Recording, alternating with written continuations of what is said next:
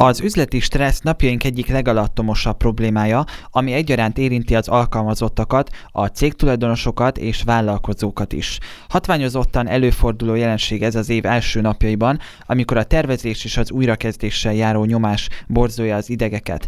Vendégem Bíró Bence Péter, az üzleti stressz és kiégés hazai szakértője, a Business Burnout Biblia szerzője. Jó reggelt kívánok, üdvözlöm! Jó reggelt kívánok, és köszöntöm a kedves hallgatókat is. Köszönöm szépen a lehetőséget a beszélgetésre. Én is köszönöm, hogy elfogadta a meghívásunkat. Hát az első kérdés, ami bennem felmerült, ez rögtön így a fogalomhoz kapcsolódik, hogy mi is tulajdonképpen ez az üzleti stressz, és elkülöníthető ez a stressz a hétköznapi értelemben általában vett stressztől, mint hogy bárki egy, nem tudom, bármilyen foglalkozású ember elmegy dolgozni, vagy, vagy más az üzleti stressz. Hogyan tudná ezt magyarázni? Nagyon jogos a kérdés, mert hogy az idegrendszerünk az nem tesz különbséget a között, hogy most ez a stresszforrás éppen egy, egy horrorfilmből van, a hírek olvasása miatt van, vagy azért, mert éppen a főnökünk mondjuk egy picit határozottabban beszélt velünk a megszokottnál.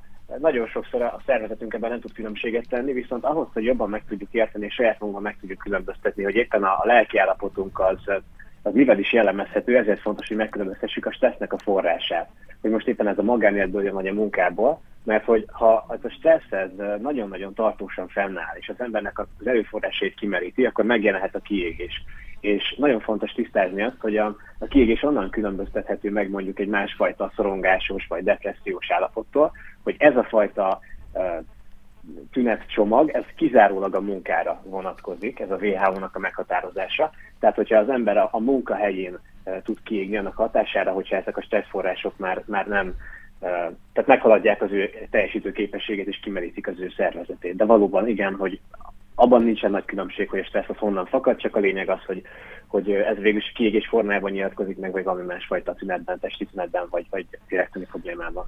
Én akkor jól értem, amit mond, hogy tulajdonképp azt mondja, hogy a, a stressz, tehát a folyamatos és rendszeres munkahelyi stressznek lehet következménye ugye a burnout, vagy a kiégés, és hogy amennyiben a kiégés állapotába esett valaki, az kizárólag a munkára koncentrálódik, és a, a hétköznapjaira, vagy az otthoni életére az egyáltalán nincs hatással, vagy nincsenek ott tünetei ennek?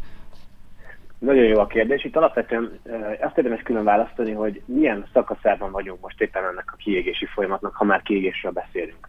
Mert hogyha tisztán kiégésről van szó, akkor az ténylegesen csak a munkát érinti. Amikor az ügyfeleim beszámolnak arról, hogy mondjuk kiégést tapasztalnak, akkor az úgy annan különböztethető meg mondjuk más problémáktól, hogy amikor mondjuk hazérnek a munkából, akkor ki tudják engedni ezt a gőzt, és jókedvűen tudnak mondjuk a barátaikkal, a családjukkal lenni. Viszont amikor hétfőn be kell menni a munkahelyükre, akkor már érzik, hogy, hogy nincsen rendben valami.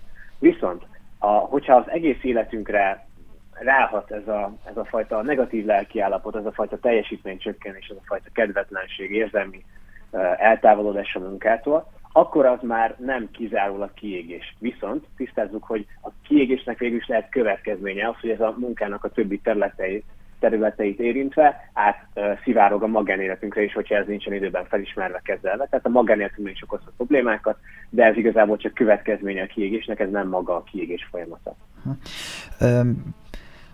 Milyen ö, stressz hatások érhetik az embert így az évelején? Tehát vannak-e olyan ö, stressz hatások, amelyek mondjuk kiemelten így az évelei időszakot érintik?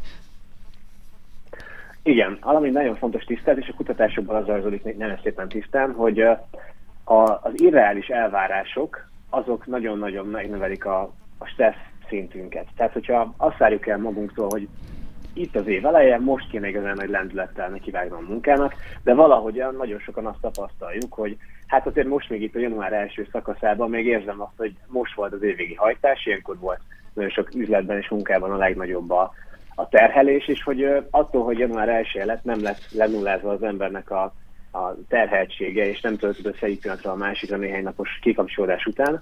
És hogyha ezt például félre tudjuk tenni, és az elvárásainkat egy picit toleránsabbá tudjuk tenni, kicsit kisebbi kompromisszumot készek vagyunk magunkkal szemben, akkor ez segíthet így a, az év első szakaszában. Ezek az egyikek, mert hogy ilyenkor nagyon sokszor azt várjuk el magunktól, hogy na most aztán be tudunk vágni nagy lendülettel a munkába.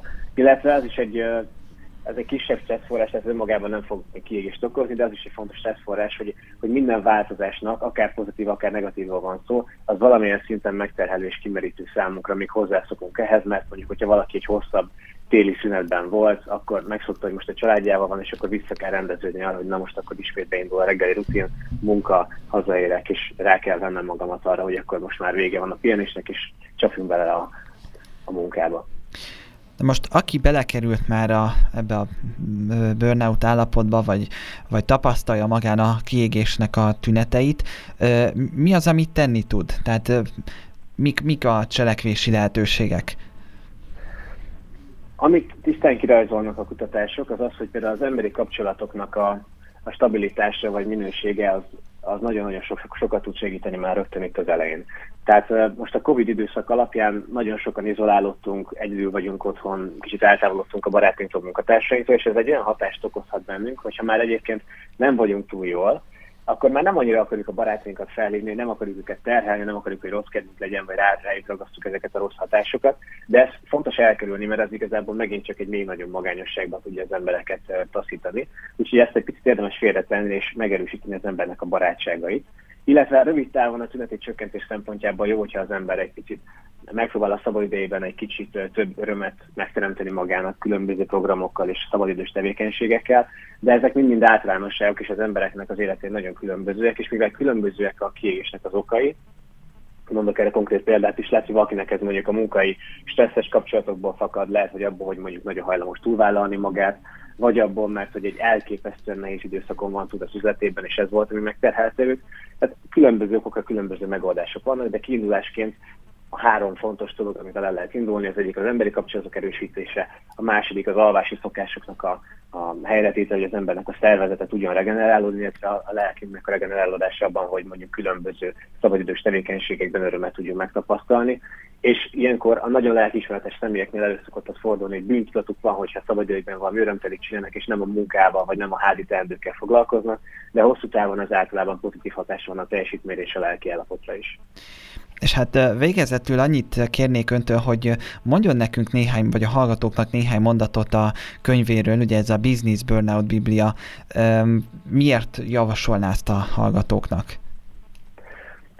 Azoknak javasolnám ezt elsősorban, akik nem szeretnének kiégni, vagy meg akarják tudni, hogy ő nekik, vagy a környezetükben hogyan lehet felismerni a kiégést, és hogyha egyébként felismertük, akkor mit lehet tenni azért, hogy ezt elkerüljük. Ebben nem csak az én személyes életutamat írtam le, ebből van lehet, hogy néhány gondolat benne, hogy mondjuk nekem mi volt a tapasztalatom, de több mint 400 tudományos nemzetközi kutatás alapján alkottam meg ezt a rendszert, amiben nagyon-nagyon érthetően és esettanulmányokon keresztül és, és tesztekkel meg tudja az ember érteni azt, hogy, hogy milyen tünetei, megoldási lehetőségei vannak, mert ez egy nagyon komplex rendszer valójában, és mindenki egy személyre szabott megoldással tudja ebben saját magát ennek a témának a mesterévé tenni, és ebben a könyvben abban igyekszem segíteni az olvasóknak, hogy őket saját tapasztalatukból tudják saját maguknak megalkotni ezeket a formulákat a rendelkezésünkre álló nemzetközi naprakészkutatások alapján. A könyvvel kapcsolatban még érdekesség, hogy vannak benne olyan esettanulmányok és olyan interjúk, mint például mondjuk Gerendai Károly szigetnek a, az alapítója, Hegedűs Éva Gránit Banknak az elnök vezérigazgatója,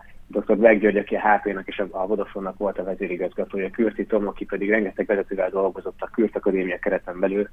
Tehát, hogy ilyen nagy kaliberű embereknek a tudása tapasztalata is benne van a, a, a tudományos információk mellett, és igyekeztem ezt nagyon olvasóbarátá tenni, és nagyon nagy szeretettel ajánlom a hallgatók figyelmébe. Bagdi Emlékinek az volt a vélemény, hogy ez a magyar nyelven legjobb kiégésről megjelent szakmai könyv, úgyhogy én nagyon-nagyon lelkesen ajánlom az bárkinek a figyelmébe, és érdemes egyébként karácsonyi ajándékként is sokan megvették, és egymásnak is ajándékozni, hogyha az emberek aggódnak egymásért, esetleg még akkor is nagyon hasznos lehet, hogyha az ember úgy érzi, hogy ő nem érintett, de mondjuk valakinek ezt tudna segíteni. Uh-huh. Vagy akár ha valaki most mondjuk könyvutalványt kapott karácsonyra, akkor meg akár most így az ünnepek után is beszerezheti ezt ajándékként. Köszönöm szépen, hogy itt volt velünk, és hallhattunk a könyvéről, meg a kiégésről is. Bíró Bence Péter, az üzleti stressz és kiégés hazai szakértője volt a vendégem, valamint a Business Burnout Biblia szerzője. Kellemes hétvégét kívánok viszontalásra! Köszönöm szépen viszontalásra!